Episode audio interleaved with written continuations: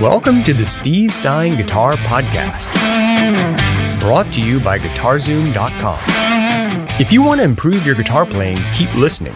If you want to improve even faster, go to GuitarZoom.com, where you'll find all of Steve's premium courses, masterclasses, and memberships that'll help you quickly and easily improve your playing. Now, here's your host, Steve Stein.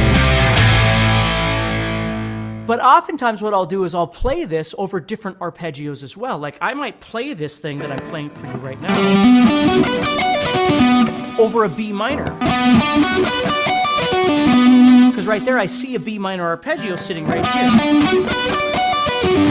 So I might play it over G major, but I might also play it over B minor. Now, this gets into like modal stuff and you know different kinds of things like that but just understand that i try and see different things around there that i could use it for um, so I don't necessarily have to just go and learn all kinds of different arpeggios. I might be able to use this same arpeggio for a number of different um, uses, right? So I might use this for my G major. And I might use it for B minor. Okay? And if we kind of look, we can also maybe use it kind of tie it into a D major as well. Like I might come up this G major. And right there, because of that major seventh, I might move up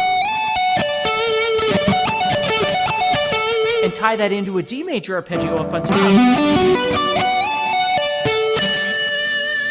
And do something like that too. So look around and explore different things. And of course, if you're at work or you're at school or you're, God knows what you're doing, and you can't really work on this now, you can always come back to this later. You'll be able to watch it on um, on YouTube or Facebook or wherever and uh, and check it out. And remember, if you get a chance, head over to GuitarZoom.com and check out my guitar courses, all that kind of stuff. See if it's something that might help you as well.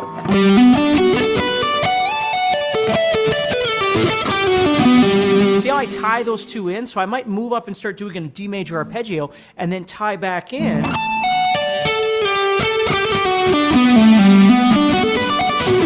Into that again. So, what's wonderful about this kind of playing is it gets you out of thinking about this all the time. Just playing things as scales. And I'm not making fun of that. We most certainly need to learn how to do that. But oftentimes, what happens with a lot of players is they do too much of that where we're just playing scales up and down. So, arpeggios are a great way to break out of that to do something a little bit different. So, see how I'm tying it into that D major up on top.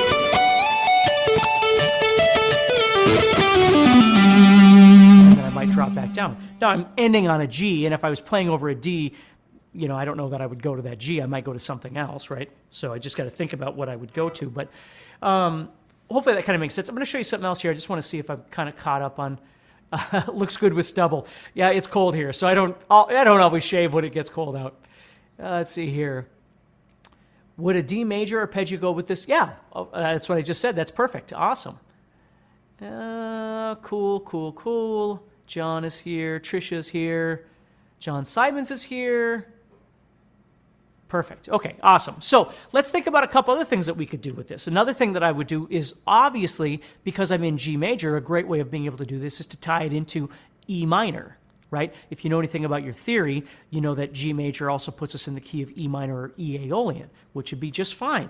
So what I could do is I could play this arpeggio, and when I come off the top of it,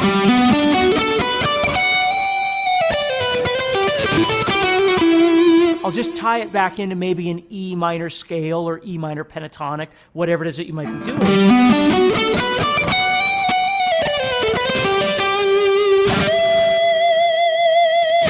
You know, however you'd like to end that.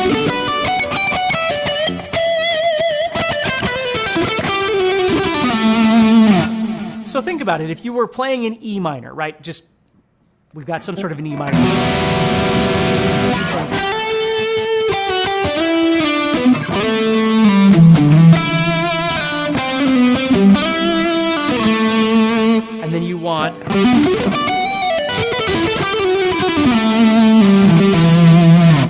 Know, some sort of an arpeggio kind of sound.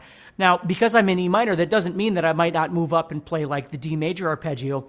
Because again, I'm not really worried about the harmony always working um, I'm more thinking about the shapes and whether or not they're compatible with the key that I'm in, if that makes sense. But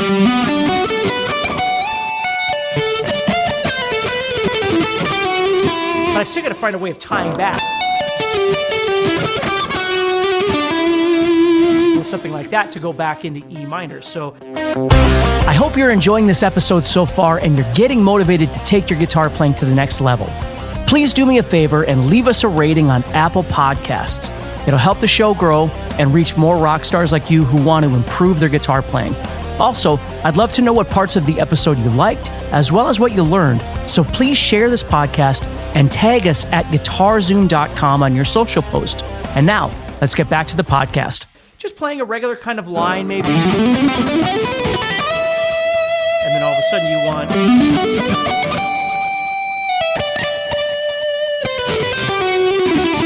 That would sound great. Now, if you were in G major, you could do all of those same things because we're in the same key, but we might want to be a little more aware of the um, the G major sound of it, right? So we come off this.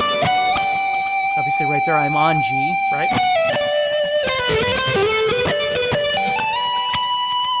You know, slide into anything or move anything to kind of make that sound a little more G major than E minor, but it would work either way. So that's something to think about, just being able to take this and think about how you could use it over G major, how you could use it over E minor, and then let's look at B minor. So if I had B minor sitting here, B minor for me also equates to D major, E minor and uh, B minor and D major, because they're relative major and minor. So if I was playing in B minor, well, right here, that's my that's my arpeggio. So it's sitting there doing just fine. The only difference here is normally when you play a B minor arpeggio, you might throw that F sharp on the bottom instead of G. Well, for me, it doesn't really make any difference because that first note that I'm playing is kind of irrelevant. It's it's like just the start of this passage passage that's moving up. So I'm not putting any emphasis on the F sharp or the G. It's just a place where I'm starting my pattern. So I'm okay with it still being G instead of it being F sharp. Where when I was younger, that would have bothered me because I would be like, no, it should be F sharp because that's what it's supposed to be. And I don't even think along those lines anymore. So when I play, right, and I might add in that as well.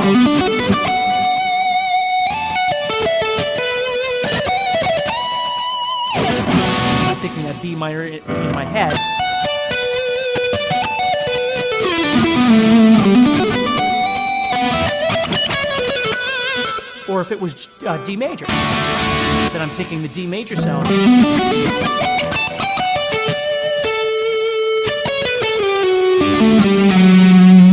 do something like that with that as well. So using the same thing for G major and all the respective elements of G major, E minor, that sort of thing, thinking of it as um, B minor and D major. Okay, that's another great way of being able to do that. Uh, so there's just a lot of different uses that we can we can uh, utilize with this. So hopefully that makes sense to you, and it's something that you can use. Again, I don't want to give you way too much to work on this week. It's every Monday I do these, so this way it'll just give you a little something to try and work with. Uh, looks like we're doing good. Uh, Nick says, "Will you or have done a lesson on amp setups? Somewhat, and I could certainly do more. Um, but right now, you don't really get to see much of what I have for. Like I have amps in front of me that I use for different things. But are arpeggios always needed for sweep picking? Well, sweep picking, Gil, yes, to a certain degree, because the whole point of sweep picking is you're doing single notes on a string, and if you're going to do single notes on a string, you're doing some form of, of an arpeggio by doing that. So hopefully that helps you a little bit. All right, so everybody take care. Uh, have a great week. Remember, stay positive, keep practicing. If you get a chance, head over to guitarzoom.com and check out the guitar courses and such that I have available. Uh, otherwise, keep practicing, and I'll see you again next Monday. All right? If you enjoyed today's podcast and want to learn guitar even faster, go to guitarzoom.com and click the Get Started button to get access to courses that are right for your interest and skill level. Again, go to guitarzoom.com and click the Get Started button.